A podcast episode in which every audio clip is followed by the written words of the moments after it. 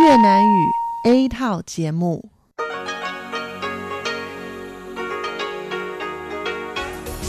Đây là Đài Phát thanh Quốc tế Đài Loan RTI.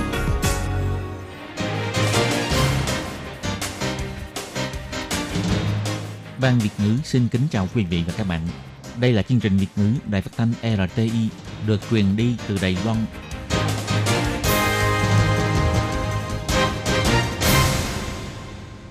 Hello, tôi Kim xin kính chào các bạn. Hoan nghênh các bạn đã đến với chương trình Việt ngữ ngày hôm nay của chúng tôi.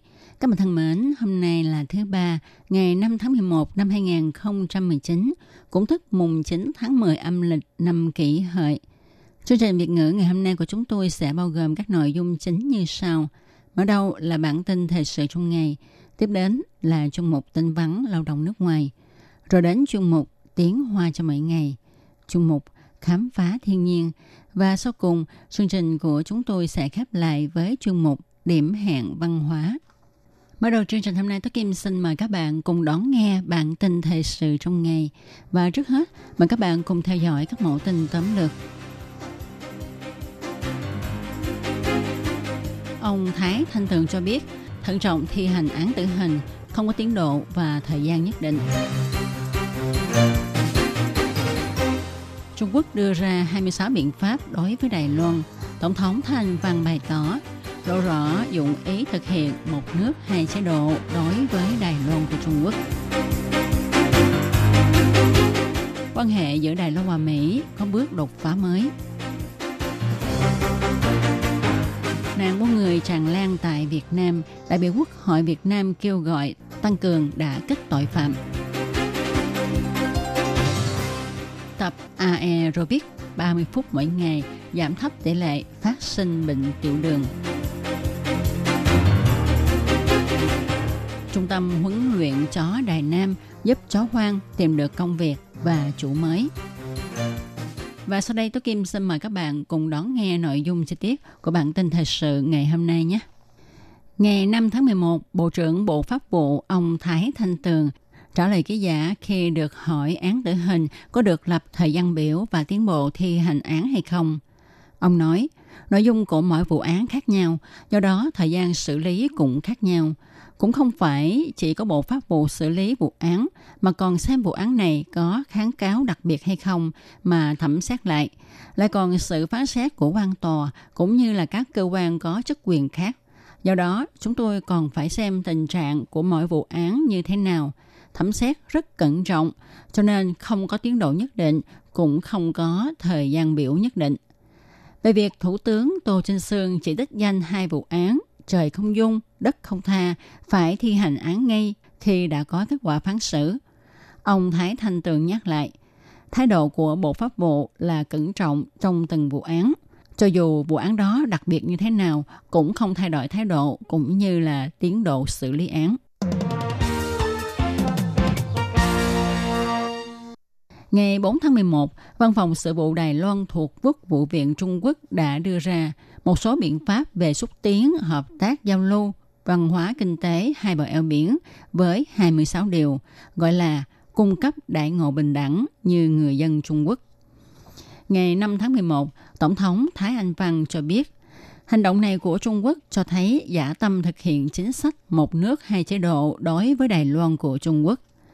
Tổng thống Thái Anh Văn nói, Tôi cảm thấy bất kể trước kia Trung Quốc đưa ra 31 biện pháp ưu đãi hay nay đưa ra 26 điều.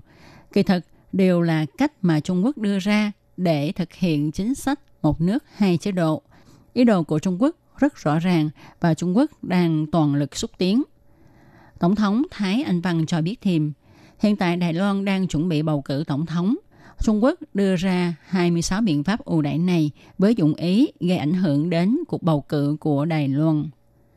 Bộ Ngoại giao Đài Loan thì phê phán Trung Quốc xâm phạm chủ quyền của Đài Loan, Trung Hoa Dân Quốc.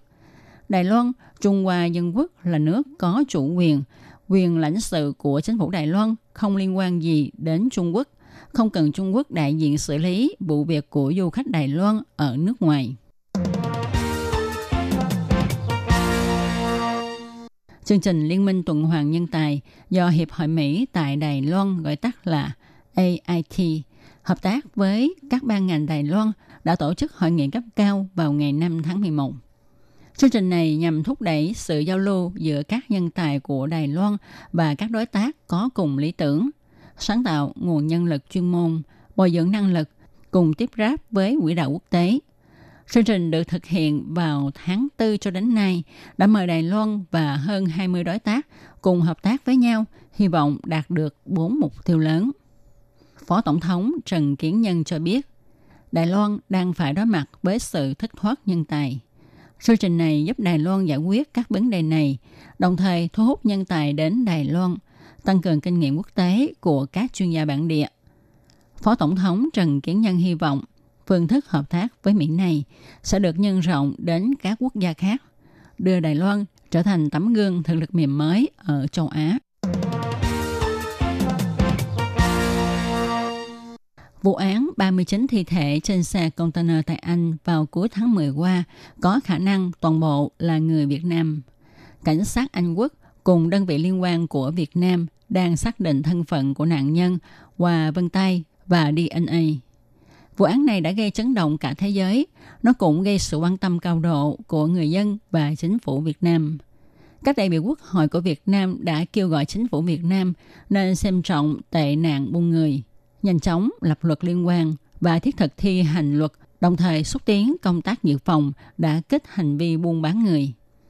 Đại biểu Nguyễn Văn Hiển, Viện trưởng Nghiên cứu lập pháp cho biết, công tác quản lý xuất khẩu nhân lực ra nước ngoài của chính phủ còn lỏng lẻo, nhất là mức chi phí để xuất khẩu lao động quá cao, khiến cho việc đưa lao động ra nước ngoài trái phép ngày càng nhiều. Ông mong muốn chính phủ sẽ có biện pháp phòng ngừa, ngăn chặn loại tội phạm đưa người sang nước ngoài trái phép. Các đơn vị xuất khẩu lao động nên tăng cường quản lý và tuyên truyền để cho người lao động hiểu rằng khi ra nước ngoài lao động trái phép sẽ gặp những rủi ro chắc chở nào và đây là hành vi phạm tội nghiêm trọng.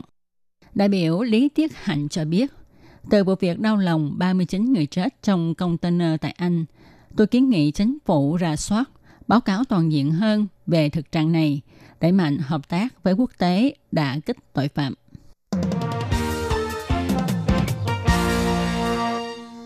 Bệnh tiểu đường xếp hạng thứ 5 trong 10 bệnh gây tử vong hàng đầu tại Đài Loan vào năm 2018.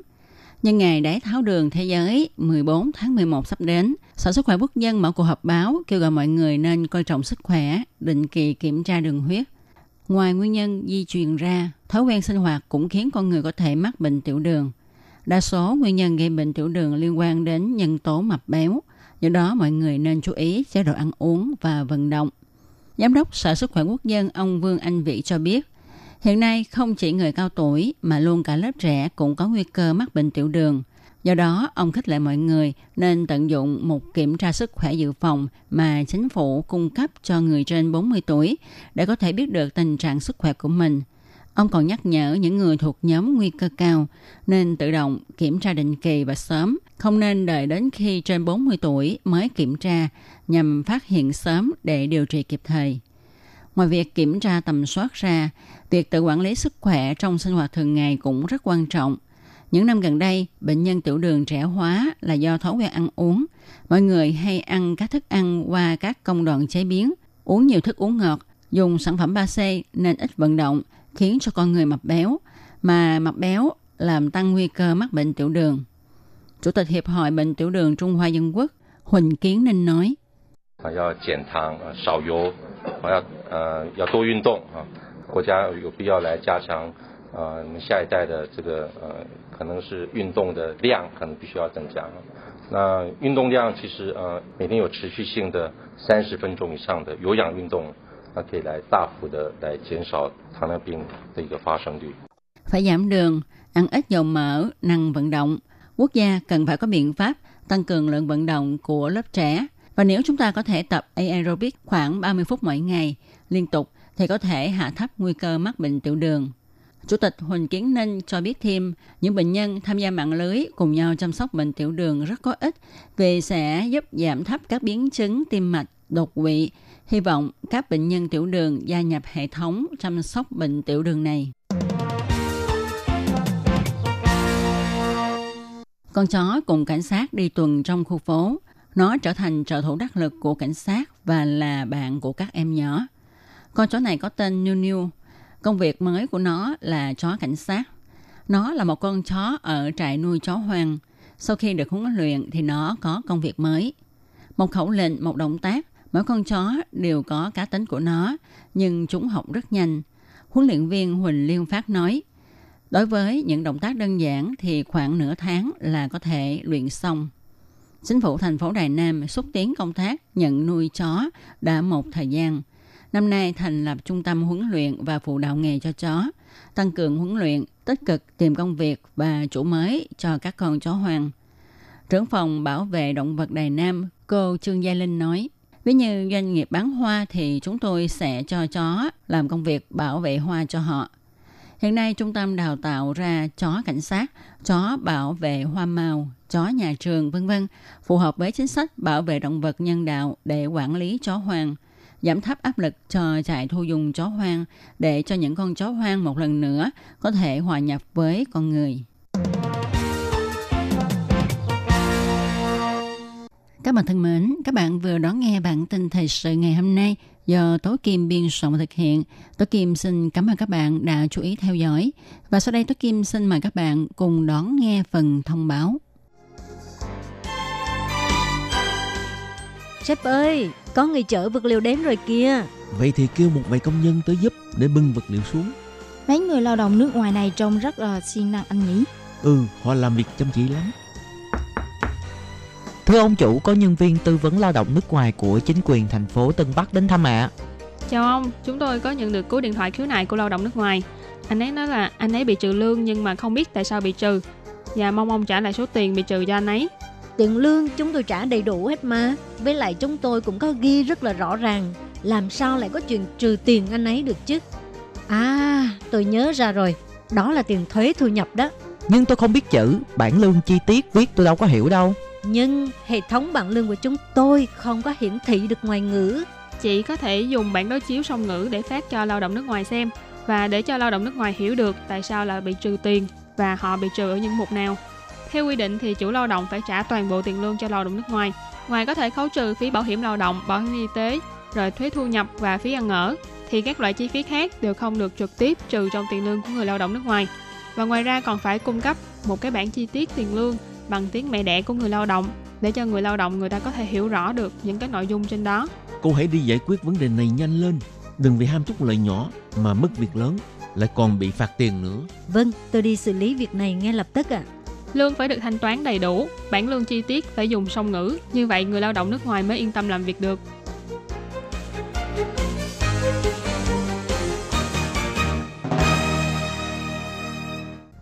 Để đảm bảo quyền và ích lợi cho lao động nước ngoài làm việc tại Đài Loan, Bộ Lao động Đài Loan đã thiết lập một đường dây nóng 1955 bảo vệ và tư vấn miễn phí cho lao động nước ngoài trong 24 tiếng đồng hồ. Đường dây này cung cấp phục vụ quan tâm cho lao động nước ngoài xin tư vấn, khiếu nại, chủ thuê hoặc lao động nước ngoài nếu có nhu cầu tư vấn đều có thể thông qua đường dây nóng 1955 để xin hỗ trợ. Ngoài ra để tuyên truyền về đường dây nóng 1955, Sở Phát triển Nhân lực Lao động thuộc Bộ Lao động có in tờ gấp bằng song ngữ là tiếng Trung và bốn thứ tiếng nước ngoài.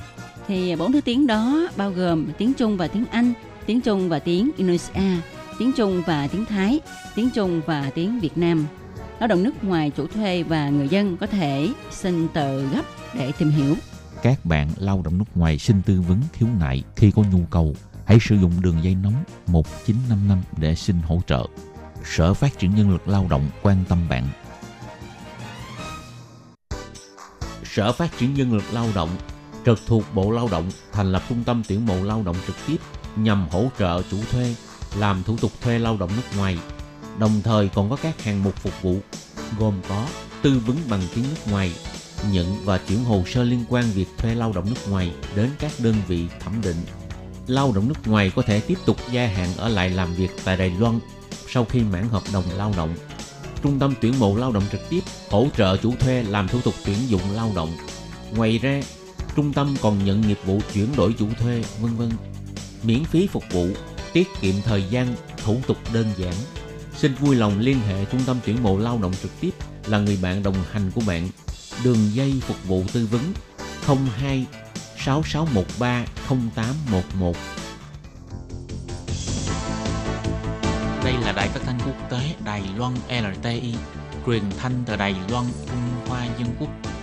Mời các bạn theo dõi mục tin vắn lao động ngoài. Khi Nhi và Thúy Anh xin chào các bạn. Xin mời các bạn cùng đón nghe một tin vắn lao động của kỳ này. Các bạn thân mến, trong chuyên mục tin vắn lao động của tuần này, Thúy Anh và Khiết Nhi xin mang đến cho các bạn hai thông tin như sau. Thông tin thứ nhất, đó là người thân của tân di dân đến Đài Loan thăm thân, nếu làm việc mà chưa xin phép sẽ vi phạm quy định pháp luật của Đài Loan. Và thông tin thứ hai, đó là Bộ Lao động cung cấp dịch vụ trợ cấp an ủi, hỗ trợ lao động di trú, tạm thời vượt qua khó khăn. Và sau đây xin mời các bạn cùng đón nghe hai bản tin này. Ngày nay, trên đường phố Đài Loan có rất là nhiều quán ăn mang phong cách ẩm thực của nhiều quốc gia khác nhau trên thế giới. Và trong đó, những quán ăn do từng di dân, người nhập cư kinh doanh cũng chiếm số lượng không nhỏ và rất được người Đài Loan yêu thích. Vì thế, nhằm ứng phó với lượng khách hàng đông đúc, giảm tải công việc trong giờ cao điểm, nhiều tân di dân thường xuyên mời bạn bè là đồng hương đến để giúp đỡ công việc trong cửa hàng. Về việc này, Cục Lao động thành phố Đài Trung nhắc nhở, nếu tân di dân có người thân, bạn bè đến Đài Loan với mục đích là thăm thân hay đào động, đều không được đến phụ việc trong cửa hàng của tân di dân, nếu không sẽ vi phạm quy định của luật dịch vụ việc làm. Chủ cửa hàng có thể sẽ bị phạt 150.000 cho đến 750.000 đại tệ. Người thân hay bạn bè đến phụ việc cũng sẽ bị phạt từ 30.000 cho đến 150.000 đại tệ. Đồng thời sẽ bị quản chế cấm nhập cảnh Đài Loan ít nhất là một năm. Cục trưởng Cục Lao động thành phố Đài Trung, ông Ngô Uy Chí chỉ ra, từng người dân nếu có người thân hay bạn bè đồng hương đến Đài Loan với mục đích là thăm thân hay làm việc, đều không được để cho người thân hay bạn bè đồng hương đó đến phụ việc trong đơn vị kinh doanh của mình. Cho dù chỉ là giúp đỡ đi chăng nữa, cũng có thể sẽ cấu thành vi phạm tại Điều 44 và khoảng 1 Điều 57 của Luật Dịch vụ Việc làm. Từng di dân sẽ bị phạt từ 150.000 đại tệ đến 750.000 đại tệ. Còn người thân hay bạn bè đồng hương cũng sẽ bị phạt từ 30.000 đến 150.000 đại tệ và có thể sẽ bị cấm nhập cảnh Đài Loan trong vòng một năm trở lên. Cục Lao động bày tỏ, mặc dù có một số tân di dân muốn giúp đỡ cho người thân hay đồng hương làm việc tại Đài Loan có thêm thu nhập, cho nên nhờ họ đến hỗ trợ các công việc trong cửa hàng, nhưng vẫn phải hiểu rõ quy định của pháp luật để tránh không bị phạt tiền và thậm chí có khả năng khiến cho người thân hay đồng hương của mình bị trục xuất về nước. Và tiếp sau đây là thông tin thứ hai. Lao động di trú rời quê hương trong thời gian làm việc tại Đài Loan. Nếu không may gặp phải tai nạn nghề nghiệp hay thương tật bệnh hoạn, có thể dẫn đến không thể tiếp tục làm việc. Xét về yếu tố nhân đạo, khi người lao động di trú làm việc tại Đài Loan gặp phải tai nạn nghề nghiệp hoặc thương tật bệnh hoạn mà tình hình kinh tế lại khó khăn. Nếu thuộc trường hợp đặc biệt, sau khi được chứng thực, cao nhất có thể được trợ cấp 100.000 đại tệ phí ăn ủi, giúp người lao động phần nào giảm bớt gánh nặng kinh tế, hỗ trợ kinh tế giúp người lao động có thể yên tâm. Theo thống kê của Bộ Lao động, số lượng người lao động nước ngoài đến Đài Loan làm việc mỗi năm một tăng. Do đó, số lượng lao động di trú bị tai nạn hoặc bị bệnh cần xin hỗ trợ cũng tăng theo hàng năm. Năm 2016 đến năm 2017, có khoảng từ 45 đến 50 vụ. Đến năm 2018, số đơn xin hỗ trợ đã vượt quá 70 vụ. Sở Phát triển Nguồn Nhân lực nhắc nhở chủ thuê, phí an ủi này tuy có thể tạm thời hỗ trợ cho người lao động vượt qua khó khăn, nhưng quan trọng hơn hết, chủ thuê phải mua các loại bảo hiểm xã hội như bảo hiểm y tế toàn dân và bảo hiểm lao động cho người lao động di trú. Một khi xảy ra tai nạn ngoài ý muốn, mới có thể đảm bảo quyền lợi cho người lao động, giảm bớt gánh nặng kinh tế. Như trường hợp của cô Cindy làm kháng hộ công gia đình đến từ Indonesia. Do một hôm, cô đẩy xe lăn của người mà cô đang chăm sóc đến công viên phục hồi chức năng như mọi khi. Nhưng trên đường về, cô lại ngập phải chiếc xe hơi vượt đèn đỏ. Cô Cindy bị xe hơi này tông trúng. Cô đã bị hôn mê bất tỉnh và cần phải phẫu thuật cũng như là điều dưỡng lâu dài. Dù cô đã nhận được hỗ trợ của bảo hiểm y tế, nhưng vẫn phải chịu mấy trăm nghìn tiền đại tệ phí điều trị. Trước khi nhận được tiền bồi thường tai nạn, số tiền viện phí này cũng đã tạo thành một gánh nặng kinh tế rất lớn cho cô Cindy. Và may mắn là cô Cindy này đã nhận được 100.000 đại tệ phí an ủi của Bộ Lao động Đài Loan. Và đây chính là một giúp đỡ thực tế nhất cho cô. Để giúp lao động di trú khi gặp phải những sự cố đặc biệt như bị xâm hại cơ thể, tai nạn nghề nghiệp mà mất khả năng làm việc, tử vong vân vân, cung cấp sự hỗ trợ kinh tế kịp thời. Bộ Lao động vì lý do nhân đạo, mỗi đơn xin mỗi người nhiều nhất được duyệt 10.000 đại tệ. Trong trường hợp đặc biệt và được sự xác thực của Bộ Lao động, mỗi đơn đề xuất mỗi người nhiều nhất được hỗ trợ là 100.000 đại tệ để hỗ trợ người lao động tạm thời vượt qua thời kỳ khó khăn. Ngoài ra, nếu các bạn có thắc mắc gì về việc xin trợ cấp phí an ủi, các bạn có thể liên hệ với cục hoặc phòng lao động của địa phương hoặc gọi điện thoại đến số 1955 để được tư vấn và trợ giúp. Và các bạn thân mến, chuyên mục tin vấn lao động của tuần này đến đây cũng xin tạm chấm dứt. Cảm ơn sự chú ý lắng nghe của quý vị và các bạn. Thân ái chào tạm biệt và hẹn gặp lại. Bye bye. Bye bye.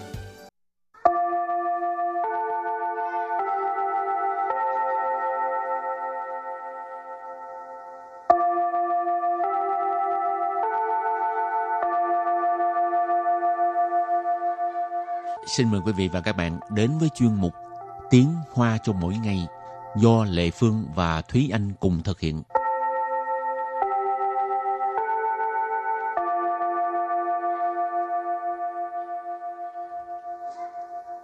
Thúy Anh và Lệ Phương xin kính chào quý vị và các bạn. Chào mừng các bạn đến với chuyên mục Tiếng Hoa cho mỗi ngày ngày hôm nay. Chị Anh có uh, kế hoạch lúc nào kết hôn không? Cái này là vạn sự tùy duyên Chả biết khi nào có khi uh, đợi đến khi 50 60 tuổi chẳng chẳng hạn. Cái chuyện này không có đưa ra kế hoạch trước hả? Ừ. Cứ uh, tới đâu hay tới đó đi ha. Ừ. Rồi hôm nay mình học hai câu. Câu thứ nhất, tỷ lệ sinh thấp là vấn đề nhức nhối đối với nước công nghiệp. Và câu thứ hai, sinh con ít, dân số cũng già hóa nhanh hơn. Và sau đây chúng ta lắng nghe cô giáo đọc hai câu mẫu này bằng tiếng Hoa. 少子化是工业国家的头痛问题， 孩子生得少，人口也比较快老化。 Thúy Anh xin giải thích câu mẫu số 1. 少子化 Sáu sự hoa nghĩa là tỷ lệ sinh thấp. 工业国家 Công nghiệp của gia, công nghiệp là công nghiệp, của gia là quốc gia, cho nên công nghiệp của gia là nước công nghiệp. 头痛 thổ thông là đau đầu, nhức đầu. Vấn thị Vấn thị là vấn đề. Và sau đây chúng ta hãy cùng lắng nghe cô giáo đọc lại câu mẫu bằng tiếng Hoa. Sáo tử hoa là công nghiệp quốc gia de thấu thông vấn thị. Sáo tử hoa là công nghiệp quốc gia de thấu thông vấn thị. Câu này có nghĩa là tỷ lệ sinh thấp là vấn đề nhức nhối đối với nước công nghiệp. Và câu thứ hai, sinh con ít, dân số cũng già hóa nhanh hơn. 孩子生得少，人口也比较快老化。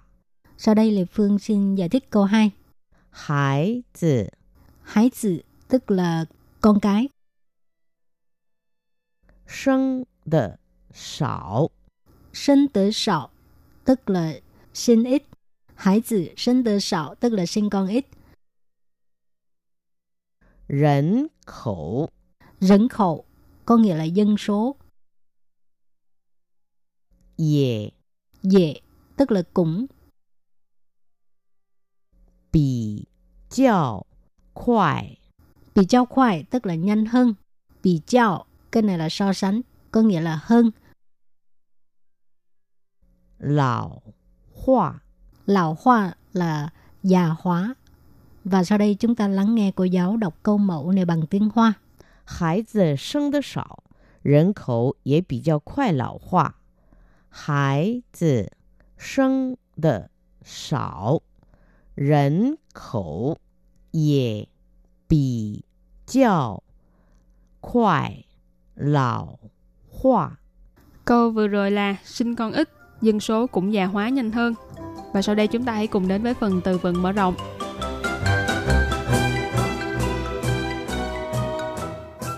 出生率，出生率， Chu sinh率nghĩa là tỷ lệ sinh. 绝育，绝育， Chế uy có nghĩa là triệt sản.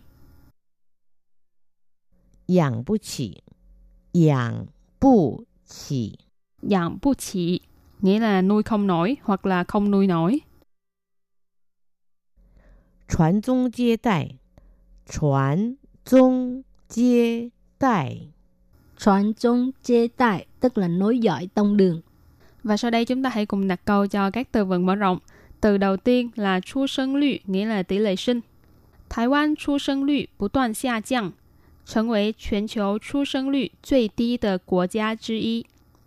台湾出生率不断下降，成为全球出生率最低的国家之一。 Câu này có nghĩa là tỷ lệ sinh của Đài Loan không ngừng giảm, đã trở thành một trong những quốc gia có tỷ lệ sinh thấp nhất toàn cầu. Thái Quan là Đài Loan, Chu sinh 率 là tỷ lệ sinh, bù toàn là không ngừng, xa chăng nghĩa là giảm xuống. Cho nên vế đầu tiên là tỷ lệ sinh của Đài Loan không ngừng giảm xuống. Trấn quỷ là trở thành, biến thành. Chuyển chỗ là toàn cầu, toàn thế giới. Duy tí là thấp nhất. Quốc gia chi y. Quốc gia là quốc gia, chứ y là một trong số, cho nên truy ti tờ quốc gia chứ y là một trong số những quốc gia thấp nhất. Cho nên vế sau ghép lại là trở thành một trong những quốc gia có tỷ lệ sinh thấp nhất toàn cầu. Tiếp tục đặt câu cho từ chế Y, tức là triệt sản. Thá sinh là đi sang cái hài tử hậu, quyết định cho chế uy sổ sụ. Thá sinh là đi sang cái hài tử hậu, quyết định cho chế uy sổ sụ. À, câu này có nghĩa là sau khi sinh đứa con thứ ba thì cô ấy quyết định làm phẫu thuật triệt sản. Tha là cô ấy, sinh tức là sinh đẻ ha. Ti san cái hải tử tức là à, đứa con thứ ba. Ti san tức là thứ ba. Ti san cái hải tử đứa con thứ ba. Hậu là sau khi, Chuyển tin là quyết định, cho là làm, chuyển uy là triệt sản, còn à, sổ su tức là phẫu thuật, chuyển uy sổ su có nghĩa là phẫu thuật triệt sản. Và đặt câu cho từ kế tiếp là养不起, nghĩa là nuôi không nổi hoặc là không nuôi nổi.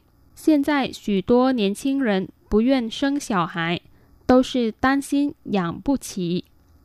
现在许多年轻人不愿生小孩，都是担心养不起。Câu này có nghĩa là ngày nay nhiều thanh niên không muốn sinh con đều là lo lắng sẽ nuôi không nổi. Hiện tại là hiện nay, hiện tại. Xù tố là rất nhiều. Niên轻人 là thanh niên, người trẻ tuổi. Bú duyên là không bằng lòng hoặc là không muốn.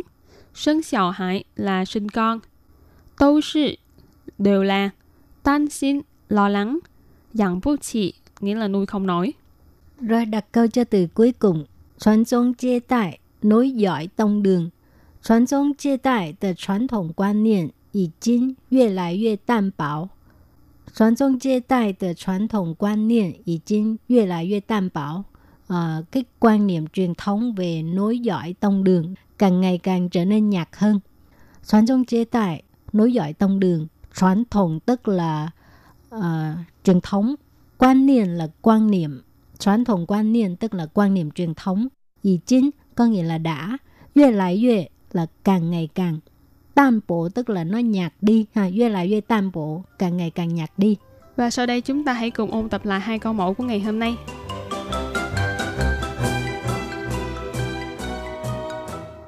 少子化是工业国家的头痛问题。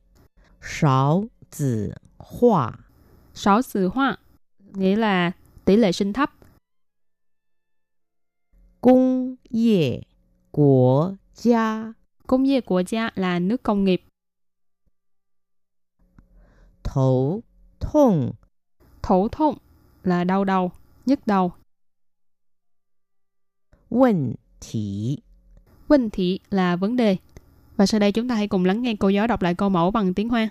Sáu tử hoa là công nghiệp quốc gia de thổ thông vấn thị. Câu này có nghĩa là tỷ lệ sinh thấp là vấn đề nhức nhối đối với nước công nghiệp. Và câu thứ hai, sinh con ít dân số cũng già hóa nhanh hơn. 孩子生的少，人口也比较快老化。孩子 Hái tử tức là con cái, 生的少， sinh tử sạo tức là sinh ít. Hải tử sinh tử sạo tức là sinh con ít. 人口 人khẩu có nghĩa là dân số. 也 Dễ tức là cũng. 比较快。 Bị giao khoai tức là nhanh hơn. Bị giao cái này là so sánh có nghĩa là hơn. 老化 Lão hoa là già hóa. Và sau đây chúng ta lắng nghe cô giáo đọc câu mẫu này bằng tiếng Hoa. 孩子生的少，人口也比较快老化。 Câu vừa rồi là sinh con ít, dân số cũng già hóa nhanh hơn. Các bạn thân mến, bài học hôm nay đến đây xin tạm chấm dứt. Cảm ơn các bạn đã đón nghe. Bye bye. Bye bye.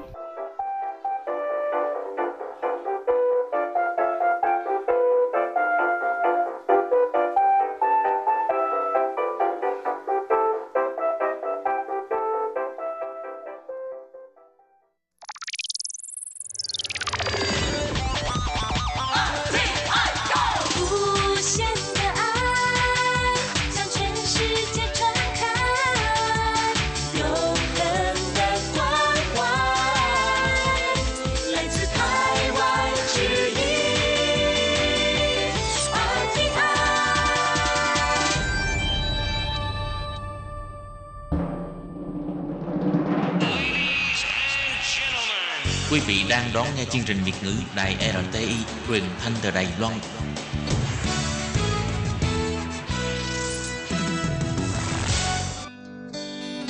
Chào mừng các bạn đến với chuyên mục Khám phá thiên nhiên.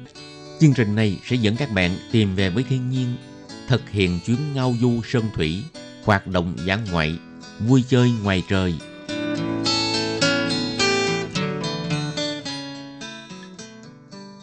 Anh xin kính chào quý vị và các bạn. Chào mừng các bạn đến với chuyên mục Khám phá thiên nhiên của tuần này.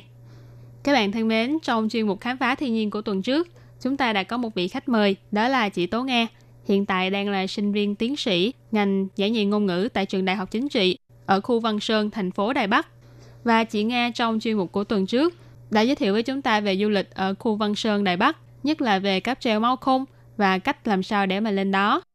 Và do chị Tố Nga là một du học sinh Việt Nam có khá nhiều kinh nghiệm du lịch tại Đài Loan, cho nên uh, trong chuyên mục của tuần này, Thúy Anh lại một lần nữa mời chị Tố Nga đến làm khách mời của chuyên mục.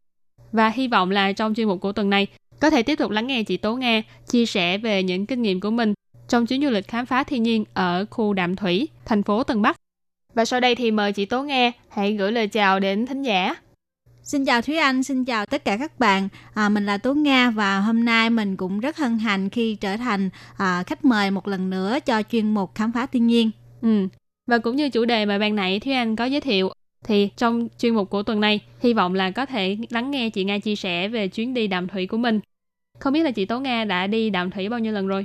À, mình thì đã đi rất là nhiều lần à, vào mỗi dịp cuối tuần khi mà có thời gian thì à, à, bởi vì đàm thủy thì giao thông rất là thuận tiện cho ừ. nên là hầu như là bạn bè vào những dịp cuối tuần thì hay rủ nhau à, ngồi MRT để đi thẳng ra đàm thủy chơi.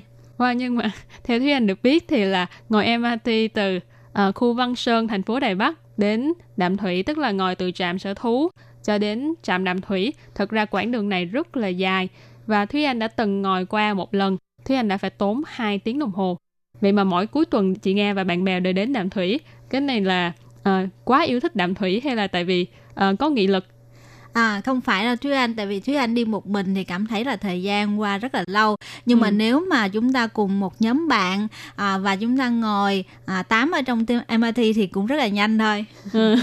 Vậy tức là lần sau Thúy Anh phải rủ thêm nhiều người để mà đi chung đàm thủy chung với Thúy Anh. Vậy biết đâu là lần sau Thúy Anh và chị Nga sẽ đi đàm thủy chung với nhau. À, vậy thì trong tất cả những chuyến đi đó thì à, chị Nga thường đến đàm thủy để làm gì? Thực ra là Đạm Thủy có rất là nhiều uh, địa điểm vui chơi và hành trình mình thích nhất á, là bắt đầu đi dọc bờ biển và thưởng thức các món ăn đường phố của Đạm Thủy. Sau đó là ngồi tàu đến cảng Ngư Nhân và ngắm hoàng hôn, ờ, chụp ảnh lưu niệm trên cây cầu tình yêu nổi tiếng. À, và nếu mà các bạn đi vào dịp cuối tuần thì có thể à, nghe được ừ, những cái ban nhạc đến đó biểu diễn miễn phí ừ. và chúng ta trong cái tiếng sóng vỗ về ừ. và ngắm cảnh hoàng hôn à, bên cạnh đó là tiếng nhạc du dương thì rất là lãng mạn ừ. và nghe nói là tại vì ở đó có uh, hoàng hôn nè rồi có cầu tình yêu rồi có những tiếng nhạc du dương cho nên thật ra đạm thủy cũng là một nơi được rất là nhiều cặp tình nhân chọn là nơi hẹn hò lý tưởng ở khu vực thành phố Tân Bắc. Vậy thì ở Đàm Thủy có nhiều thứ để chơi quá ha. Vậy thì mình cứ uh, nghe giới thiệu một chút về từng nơi đi. À, đầu tiên là ở Đàm Thủy nghe nói nổi tiếng nhất đó chính là phố cổ Đàm Thủy. Không biết là chị Nga đến phố cổ Đàm Thủy thì uh, chị có gợi ý gì chỗ ăn chỗ chơi ở đây không? À, ở khu phố cổ Đàm Thủy thì món mà mình cảm thấy là ngon nhất đó là hải sản bởi vì rất là tươi. Thì dọc ở uh, khu phố cổ đó thì có rất là nhiều tiệm bán uh, hải sản. Ừ. và các bạn nên chọn là món mực nướng. Oh. à, món mực nướng mà thêm cái vị cay thì rất là uh, thơm ngon. Ừ, nghe là thấy chảy nước miếng rồi đúng không các bạn? Vậy thì uh, ngoài trừ món ăn ra thì chúng ta còn có thể uh, làm gì ở phố cổ? Tại vì nếu như là đã là phố cổ thì thúy anh nghĩ là sẽ có những cái kiến trúc cổ xưa uh, được giữ lại cho đến ngày nay. Không à. biết là chị nghe có uh, biết được những địa điểm check in nào nổi tiếng không? Để mà giới thiệu cho các bạn Đúng đó Thúy Anh thì có rất là nhiều kiến trúc cổ và đặc biệt là phải check in ở cái cái uh, trạm MRT một ừ. cái kiến trúc khá đặc biệt uh, và sau đó thì các bạn có thể đi dọc đó để khám phá một số những cái uh, bức tường được vẽ bằng tranh 3D ừ. uh, như vậy thì uh, chụp ảnh lên rất là ảo. Wow, nghe thật là hấp dẫn.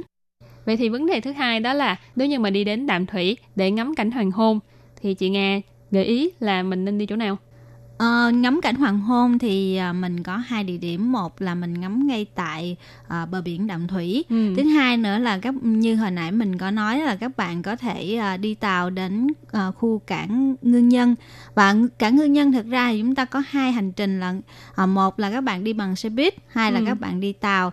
Theo mình nghĩ thì đi tàu sẽ thú vị hơn. Ồ, vì sao vậy À, đi tàu thì chúng ta có một cái cảm giác đó là được lướt trên những con sóng ừ. à, và ngắm nhìn cái kiến trúc của cái cảng biển à, và dọc bên đó thì có rất nhiều những cái tàu sang trọng à, chúng ta sẵn à, ngắm cảnh luôn. Ừ. Ngoài ra thì Thúy Anh nhớ là mỗi lần mà nói đến Đạm Thủy thì mọi người đều sẽ nhớ đến đây là một khu vực uh, có lịch sử rất là lâu đời. Bởi vì khu Đạm Thủy có một uh, di tích lịch sử tên là Hồng Mao Thành.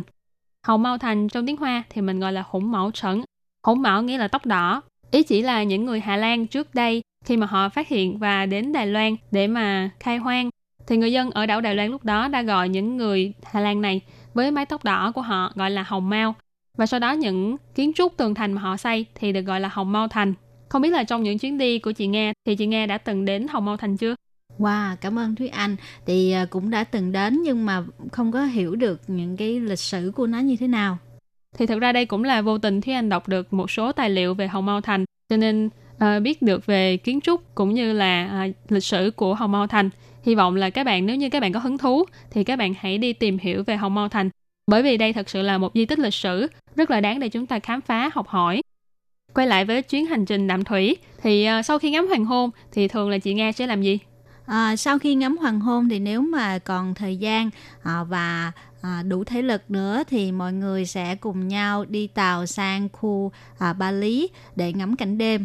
Wow, nghe đến từ là đủ thể lực thì nghe có vẻ là đây là một hành trình khá là tiêu hao thể lực đúng không các bạn? Tại vì chắc là mình phải đi bộ hơi bị nhiều ha. Ừ, đúng rồi. Tại vì đi phố cổ này rồi còn đi uh, cảng ngư nhân rồi còn nếu như có thời gian thì đi Hồng Mao Thành rồi sau khi ngắm hoàng hôn rồi đi Ba Lý cho nên khá là tiêu hao thể lực. Vậy thì cái hành trình mà khiến cho chị Nghe và bạn bè tiêu hao thể lực như vậy là đa số là vì lý do gì?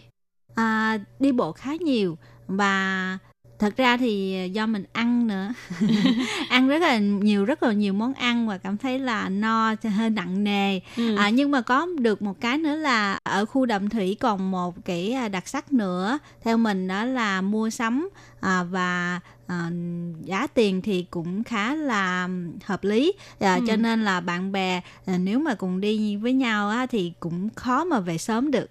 Có lẽ là tại vì mỗi lần thấy anh đi đàm thủy đa số là đi một mình hoặc là đi với một người bạn thôi. Cho nên cũng không có dành nhiều thời gian để đi uh, mua sắm hay là ăn uống. Chủ yếu là đi ngắm hoàng hôn thôi. Cho nên chắc thúy anh sau buổi phỏng vấn hôm nay thì thúy anh phải là một chuyến đi đàm thủy với chị tố nghe để uh, khám phá nhiều hơn về khu đàm thủy nhưng mà ngoài những hành trình mà nãy giờ chị Tố Nga kể đó là đi phố cổ này rồi uh, ngắm hoàng hôn rồi đi Ba Lý vân vân thì uh, ngoài những điều này ra chị Nga còn uh, có những hành trình nào khác ở khu vực xung quanh Đạm Thủy hay không? Tại vì dù sao thì mình cũng đã uh, tốn thời gian để mà đi ra đến một nơi khá là xa so với trung tâm thành phố rồi. Gần đó thì có một cái tuyến mà Nga nghĩ là cũng khá là thú vị đó là tuyến đường sắt nhẹ đầu tiên của Đài Loan à, tên là Đạm Hải đường sắt nhẹ Đạm Hải ừ. nó nằm ở uh, trạm Hồng Su Liễn ừ, trạm Hồng Su Liễn cũng là một trạm nằm trên lai màu đỏ và là trạm kế cuối tức là trước khi đến trạm Đạm Thủy thì chúng ta sẽ đến trạm Hồng Su Liễn trước theo Nga thì đặc biệt là khi chúng ta thường thì ngồi MRT thì chúng ta một là ở dưới lòng đất, hai là ở trên không. Ừ. Nhưng mà tuyến đường sắt nhẹ này các bạn sẽ thử một cái cảm giác đó là xe tàu chạy trên đường ừ. cùng với xe máy. Thúy Anh đã từng có dịp được ngồi qua chiến quỳ một lần. À, cảm thấy cũng khá là thú vị tại vì cái tốc độ của nó không nhanh nhưng mà xe đi có vẻ nhẹ nhàng hơn rất là nhiều. Ừ. Ừ, một điều thú vị nữa đó là à, nếu mà các bạn muốn lên hoặc là xuống xe thì chúng ta phải tự mình thao tác đúng không Ờ, Thúy Anh? đúng rồi, đúng rồi. Điều này rất là thú vị. Tại vì lần đó Thúy Anh đi thì bạn Thúy Anh đã phải nhắc nhở đó là phải tự mở cửa. Chứ đó không phải là cửa tự động để mà mình bước ra như là xe điện ngầm thông thường. À, nãy giờ Thúy Anh là hỏi Nga nhiều rồi, không biết bây giờ Nga có thể hỏi lại Thúy Anh không? Ờ, đương nhiên là được rồi. Ở gần đó thì có một cái chợ đêm rất rất rất là nổi tiếng, không biết Thúy Anh à, có biết không ạ? chợ đêm, ý chị nghe ở đây là à, chợ đêm ở gần khu đàm thủy hay là chợ đêm ở khu vực trên cùng lai màu đỏ? À, khu vực trên cùng lai màu đỏ. À, vậy thì chắc chắn là biết rồi. Tại vì ở trên cùng lai màu đỏ thì chúng ta sẽ ghé ngang một chợ đêm rất là nổi tiếng của thành phố Đài Bắc. Đó là chợ đêm Sĩ Lâm. Nga thì cũng đã nhiều lần đi chợ đêm Sĩ Lâm. Không biết thì Thúy Anh thích món gì nhất ở chợ đêm Sĩ Lâm nhỉ? Cái này thì hơi khó thật. Tại vì ở chợ đêm Sĩ Lâm thật sự là quá nhiều món ăn. Cho nên mỗi lần mà Thúy Anh đến gần như là đều ăn những món khác nhau. Nhưng mà cho đến hiện tại, món mà Thúy Anh thích nhất ở chợ đêm Sĩ Lâm có lẽ là món nấm đùi gà nướng. Tại vì Thúy Anh ấn tượng nhất đó là một ờ, xe đẩy bán nấm đùi gà nhưng mà lại xếp hàng rất là đông. Không chỉ là thực khách Đài Loan mà cũng thu hút rất là nhiều thực khách nước ngoài. Nhưng mà tại vì trong chợ đêm Sử Lâm có khá là nhiều hàng quán giống nhau, cho nên biết đâu là những hàng quán khác ngon hơn mà Thúy Anh không biết. Nếu như mà các bạn đã từng ăn qua món nấm đùi gà nướng ở chợ đêm Sĩ Lâm và các bạn có gợi ý là ăn ở đâu là ngon nhất thì các bạn cũng nhớ uh, gửi thư cho Thúy Anh để Thúy Anh đi ăn thử các bạn nha. Và ngoài ra thì Thúy Anh cũng xin chia sẻ một cái kinh nghiệm của Thúy Anh khi mà đi chợ đêm Sĩ Lâm. Thì không biết là chị nga có giống như Thúy Anh không? Tại vì thường là có nhiều bạn khi mà đi chợ đêm Sĩ Lâm á thì các bạn sẽ nghĩ là xuống trạm MRT ở trạm Sĩ Lâm. Nhưng mà thực tế là khi mà ra khỏi trạm Sĩ Lâm thì chúng ta sẽ phải đi một đoạn đường và đoạn đường này thì cũng hơi vắng. Không phải là vắng người mà là không có đông đúc như trong chợ đêm. Cho nên mỗi lần mà Thúy Anh đi chợ đêm Sĩ Lâm thì Thúy Anh sẽ xuống ở trạm trước đó, đó là trạm Chiên Thản, tức là trạm Kiếm Đàm. Khi mà mình xuống trạm Chiên Thản thì các bạn sẽ thấy được là rất là nhiều người cũng xuống ở trạm này và đi ra khỏi cổng MRT là lập tức sẽ thấy được cả một con đường chợ đêm đông đúc nhộn nhịp. Thì mỗi lần thì chị cũng như vậy à, và chị nhớ thì lần đầu tiên đó là không biết là chợ đêm ở đâu nhưng mà thấy nhiều người xuống quá mình cũng xuống theo mà Ừ. thấy người ta đi như thế nào mình đi như vậy là không bao giờ sai. Đúng rồi, cứ đi theo dòng người là chắc chắn sẽ đến được nơi. Ừ. Nhưng mà nói về Sĩ Lâm đến đây thôi. À, quay lại một chút về chuyến đi Đàm Thủy. À, không biết là trong những lần mà chị Nga đi đến Đàm Thủy chơi thì chị Nga nhớ nhất là điều gì? Ấn tượng nhất là điều gì? Ừm, ấn tượng nhất là sự bình yên, cảnh Ừ. đẹp, à, tiếng nhạc du dương Ừ. à, và đặc biệt là trên hành trình quay trở về à, thì mọi người sẽ cùng nhau đi tìm cái quán à, bánh bông lan à, theo hương vị truyền thống của đạm thủy rất là ngon và bánh chiếc bánh đó rất là mềm và chúng ta có thể để ăn hai ngày à, Ồ. vẫn còn mùi vị rất là ngon. Và để kết thúc chuyên mục của ngày hôm nay thì Thúy Anh còn một câu hỏi nữa dành cho chị Tố Nga. Là một du học sinh Việt Nam tại Đài Loan và cũng là một người đã đi du lịch khá là nhiều nơi của Đài Loan. Thì trong những chuyến đi trước đây, chị Nga thích nhất là nơi nào của Đài Loan? À, trong những nơi mà Nga đã đi thì Nga thích nhất là Hoa Liên à, Ừ. bởi vì à, cảnh đẹp thiên nhiên à, rất là tuyệt vời. Ừ. Vậy còn có nơi nào mà chị Nga chưa đi và rất là mong muốn là hoặc là đang chuẩn bị có kế hoạch để mà đi chưa? À, Nga đang dự định là sẽ làm một chuyến đi về à, miền Nam à, và Ừ. đặc biệt là nhất định phải ghé thăm biển Khành Tiên. Ờ, Thúy Anh cũng chưa bao giờ đi Khánh Tiến mặc dù là ở Đài Loan khoảng thời gian không dài cũng không ngắn nhưng mà thực sự là chưa bao giờ đi Khánh Tiến hết. Hy vọng là có dịp được nghe chia sẻ của chị Nga về chuyến đi Khánh Tiến hoặc là chuyến đi Bình Đông để Thúy Anh có thể học hỏi kinh nghiệm và cũng tự làm một chuyến đi Bình Đông. Và hôm nay cũng rất là cảm ơn chị Nga đã đến với chuyên mục khám phá thiên nhiên của Ban Việt ngữ. Hy vọng là những thông tin mà chị Nga đã chia sẻ trong chuyên mục ngày hôm nay có thể giúp các bạn hiểu thêm về du lịch ở Đàm Thủy. Và nhân đây thì cũng chúc chị Nga là sẽ có một chuyến hành trình đi miền Nam thật là vui và thú vị. Vâng, cảm ơn Thúy Anh. Và do thời lượng của chương trình có hạn, cho nên chuyên mục khám phá thiên nhiên của tuần này đến đây cũng xin khép lại. Cảm ơn sự chú ý lắng nghe của quý vị và các bạn. Thân ái chào tạm biệt và hẹn gặp lại các bạn trong chuyên mục của tuần sau cũng vào giờ này. Bye bye! Chào tạm biệt các bạn. Bye bye.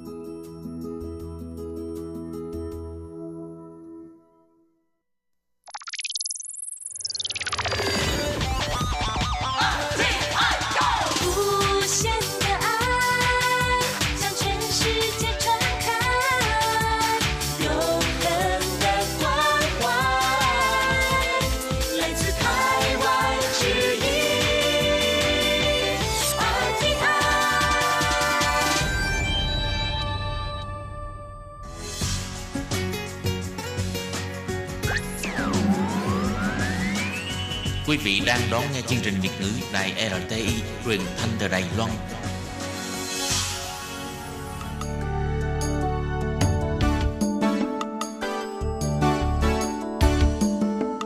Chào mừng quý vị đến với chuyên mục Điểm hẹn văn hóa do Khiết Nhi phụ trách.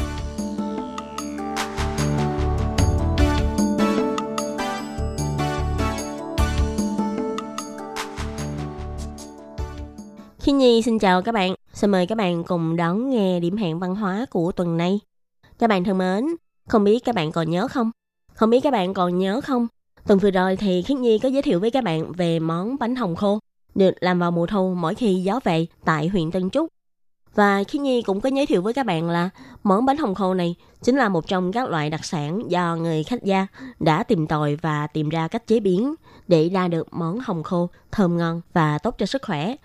Và trong tuần vừa rồi, Khiến Nhi cũng có giới thiệu với các bạn đó là ở khu vực Tân Trúc thì có đến 80 đến 90% dân khẩu là người khách gia.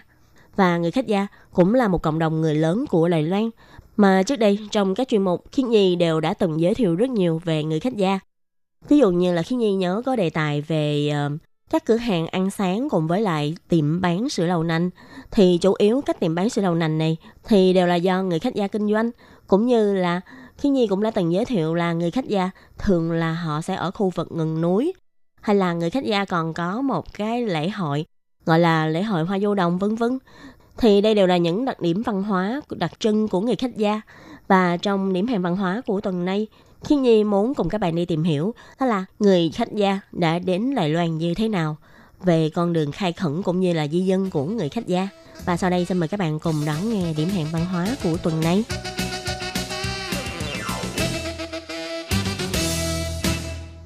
Các bạn thân mến, không biết là trong số các bạn có ai đã từng đọc qua bộ tiểu thuyết Lộc Đỉnh Ký của Kim Dung chưa? Hay là đã từng xem qua bộ phim truyền hình được cải biên từ bộ truyện này? Đó là bộ phim truyền hình cũng mang tên là Lộc Đỉnh Ký. Thật ra thì bộ truyện Khiết Nhi vẫn chưa đọc hết, nhưng mà phim thì Khiết Nhi đã từng coi qua rất là nhiều phiên bản, đó là phiên bản của Hồng Kông, phiên bản của Trung Quốc, vân vân.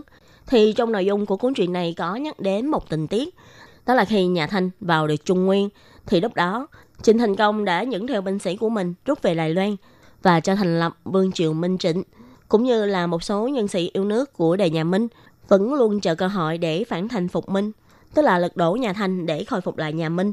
Còn về phía nhà Thanh, vua Khang Hy đợi sau khi đã củng cố đủ quyền lực, thì lúc đó vua Khang Hy đã cho phái lính cùng với lại Vi Tiểu Bảo đến Đài Loan để dẹp loạn, tức là để đánh Vương Triều Minh Trịnh.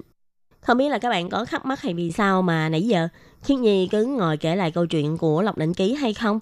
thực ra là bối cảnh trong câu chuyện này cũng liên quan đến việc người khách gia di cư đến Đài Loan và Khiết Nhi muốn thông qua câu chuyện này để các bạn hiểu hơn về bối cảnh lúc đó.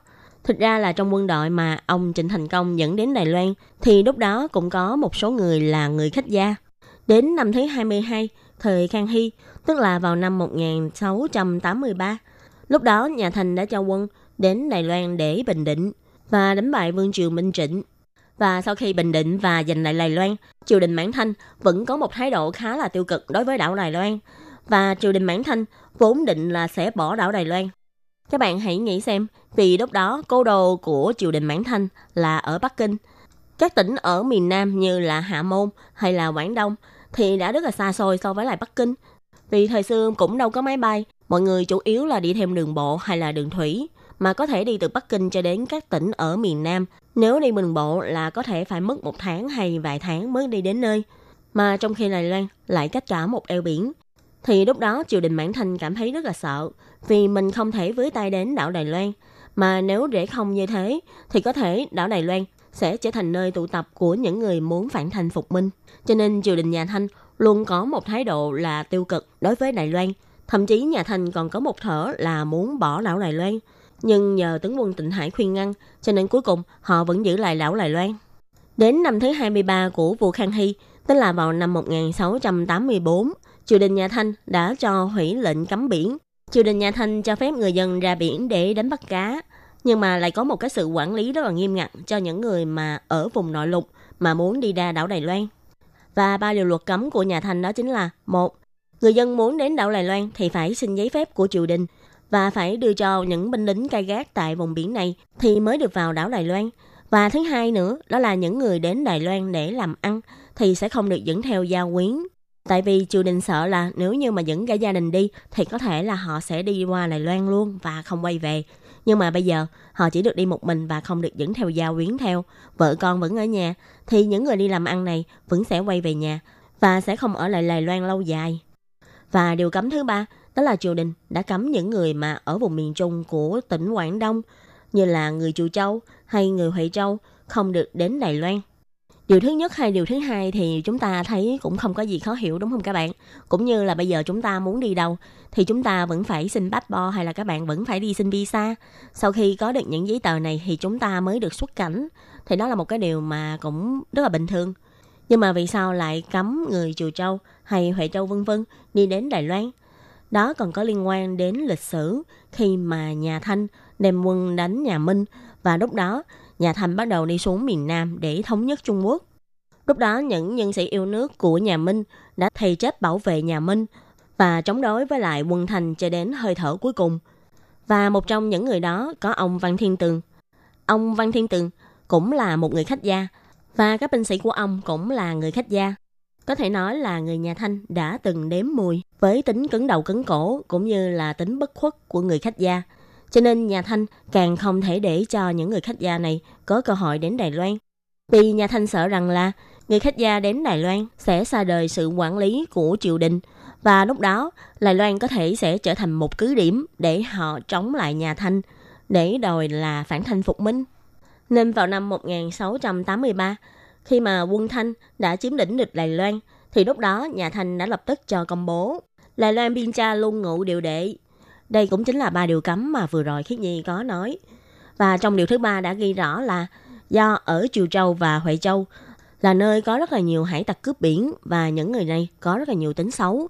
Cho nên là người của Triều Châu hay là Huệ Châu không được đến Đài Loan.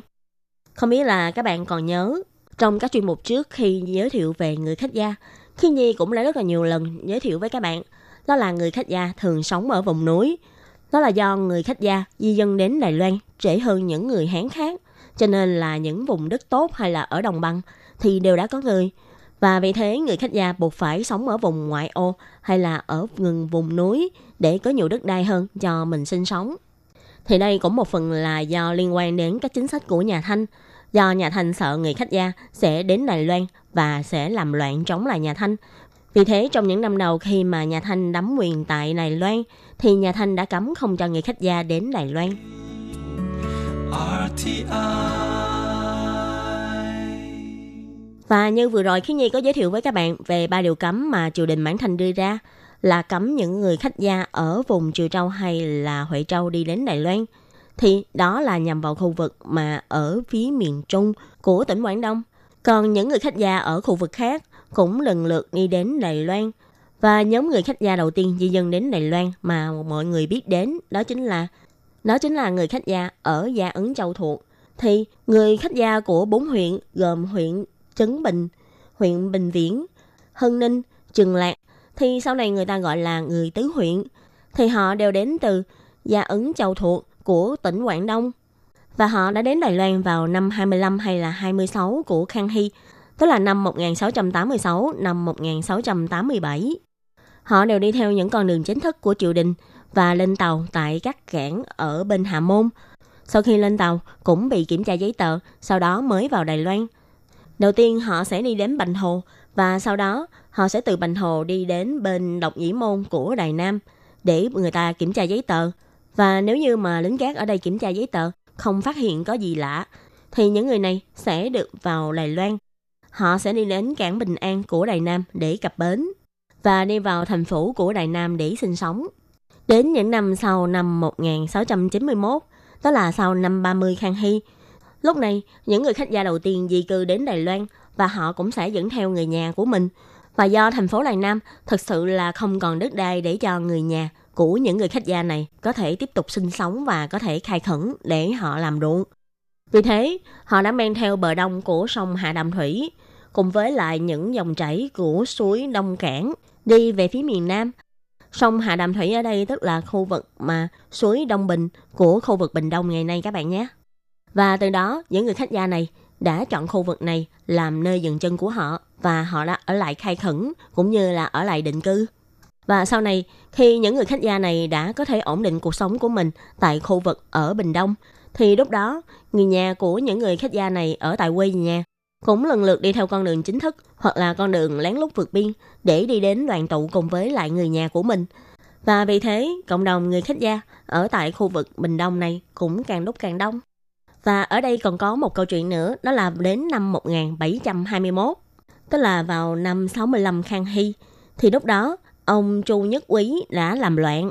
Ông Chu Nhất Quý vốn sinh năm 1690, là người phúc kiến. Ông đã phát động khởi nghĩa để chống lại triều đình nhà Thanh. Sau khi biết tin, triều đình nhà Thanh bèn phái làm Nhiên chân đến Đài Loan để dẹp loạn. Và lúc đó, những người khách gia ở khu vực Phụng Sơn, Cao Hùng ngày nay cũng đã chờ tổ chức nghỉ quân để hỗ trợ triều đình nhà Thanh để dẹp loạn. Và sau khi bình định xong, thì triều đình cũng đã cho ban thưởng cho những người có công. Và trong sự kiện này, người khách gia là người đã có công giúp triều đình. Mà trong khi đó, người làm phản lại là người Trương Châu. Và cũng sau sự kiện này, ông Lam Diên Trân đã tấu với vua và xin triều đình hãy giải trừ hạn chế là cấm những người khách gia ở tỉnh Quảng Đông đến Đài Loan.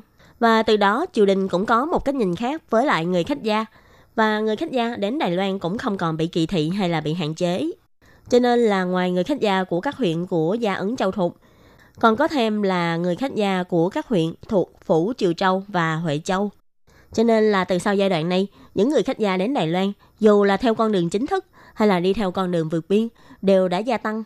Và về sau, khi mà việc khai khẩn của đảo Đài Loan dần dần trở về hướng miền Bắc, thì lúc đó những người khách gia sau này đến Đài Loan, họ cũng dần dần đi theo một hướng mới. Đó là sau khi đến đảo Bành Hồ, họ sẽ bắt đầu chuyển hướng đi đến miền Bắc của Đài Loan, chứ không còn đi xuống miền Nam như trước đây nữa. Và họ sẽ đi men theo bờ Tây Nam của Đài Loan và dần dần bắt đầu đi về hướng miền Trung Bắc và cập bến tại các cảng khẩu nhỏ tại đây và sau đó lần lượt phân chia đi khai khẩn tại các khu vực của miền Trung Bắc Bộ Đài Loan. Có thể vì thế mà dù ở miền Bắc, miền Trung, miền Nam hay miền Đông của Đài Loan, thì chúng ta đều có thể nhìn thấy dấu chân của người khách gia đã từng sinh sống tại đây. Thực ra những người khách gia trước đây khi di cư đến Đài Loan đều là do họ quá nghèo, không thể sinh sống tại quê nhà được nữa, cho nên chỉ có thể mạo hiểm đi đến Đài Loan để mưu sinh, hy vọng có thể sống tốt hơn. Nhưng nếu như mà họ đi theo đường chính ngạch, tức là đi theo con đường chính thức của triều đình, thì có thể họ sẽ phải tốn rất là nhiều tiền. Và thứ hai nữa là phải làm thủ tục rất là phức tạp. Vì thế có một số người đã chọn cách là vượt biên lậu. Họ sẽ trả tiền cho những người gọi là khách đầu. Khách đầu ở đây thực ra cũng giống như là cò của chúng ta thời hiện đại. Họ sẽ nhận tiền của những người khách gia này và dẫn họ lén qua mắt triều đình để đến Đài Loan. Nhưng con đường đi lậu này thật sự cũng rất là nhiều rủi ro. Nếu như mà gặp phải những người dẫn đường ác độc, có thể họ sẽ giết người cướp của, hay cũng có thể là lừa người đi bán, vân vân.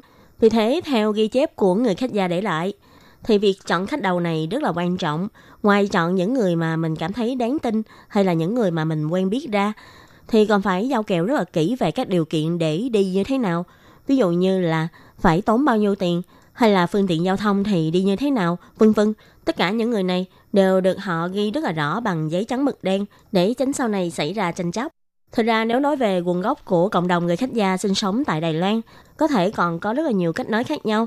Thì trong điểm hẹn văn hóa của tuần này, Khi Nhi chỉ giới thiệu với các bạn về những người khách gia đã di cư đến Đài Loan vào thời kỳ nhà Thanh, cũng như là giải thích bối cảnh lịch sử để các bạn hiểu vì sao người khách gia đại đến Đài Loan trễ hơn người Mân Nam.